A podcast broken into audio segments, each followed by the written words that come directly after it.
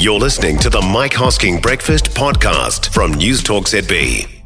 Now let's have a little look at what's cooking in NCEA in secondary school qualifications. The changes which were intended to strengthen those qualifications are being delayed for a bit.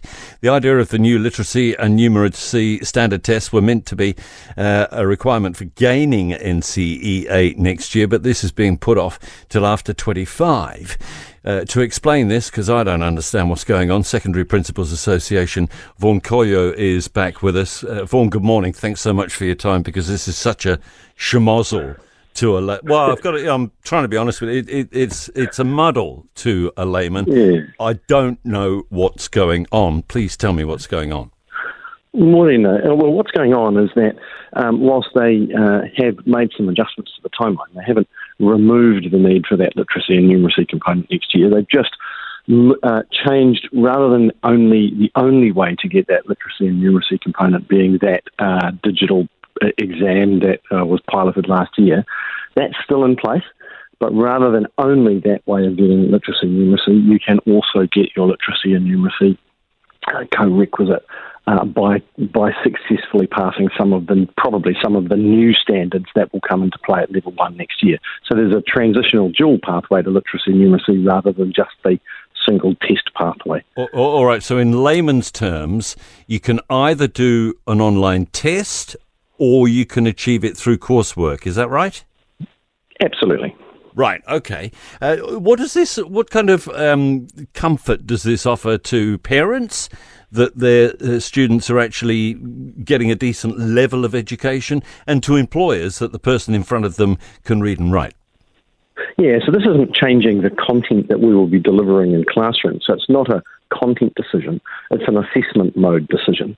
Uh, so, so the teaching and learning around the literacy and numeracy uh, will still be continuing as planned.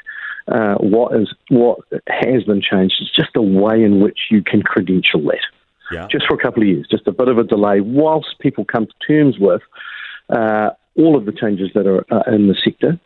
Uh, and this particular change could, in fact, put a barrier because of the structure of the assessment as opposed to the content in the way of students that was uh, potentially going to create a bigger problem than the one we're trying to solve.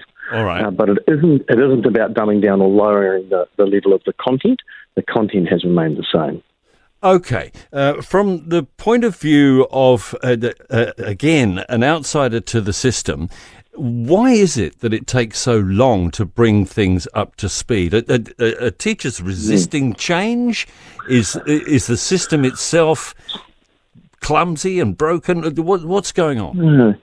So it's sort of equivalent to that, that good old cliche. You're trying to you're trying to um, uh, build a plane while it's flying. Because any sort of change in any industry requires some sort of investment in time, money, resources, whatever that may be. In education, we've, we've still got the 25, 30 students in front of us that we're, we're delivering the existing work to, which in itself is a challenging enough task, as well as trying to implement change in things that are coming uh, at us in the future.